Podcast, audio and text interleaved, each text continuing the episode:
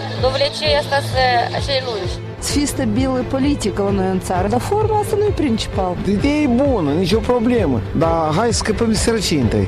Realitatea cu amănuntul, văzută de Lilian Ciocan. Un tânăr cititor m-a lămurit zilele astea, ci că acum nu mai contează opera scriitorului sau calitatea textelor. Contează cum arată scriitorul. Opera e un soi de anexă a felului în care scriitorul apare pe rețele de socializare. Tânărul mi-a explicat totul de-a fi rapăr.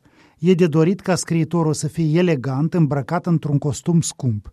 E important ca virtualii cititori să vadă că scriitorul călătorește mult. Pozele făcute pe plaje exotice în orașe importante ale Europei fac bine.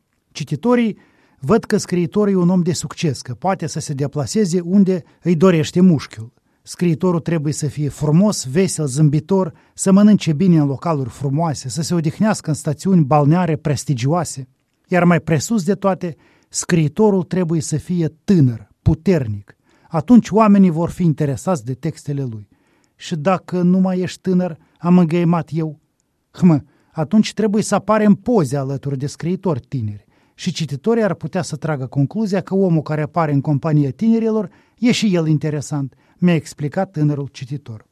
L-am ascultat cu atenție pe tânărul cititor, i-am dat dreptate pe alocuri, am înțeles argumentele sale, dar mi se pare optica asta nițel bizară. Costumul fain e un lucru bun, dar calitatea textului e și mai importantă. Știu, sunt de modă veche, dar vreau să citesc literatură bună, nu să admir plaje exotice vizitate de niște indivizi mediocri.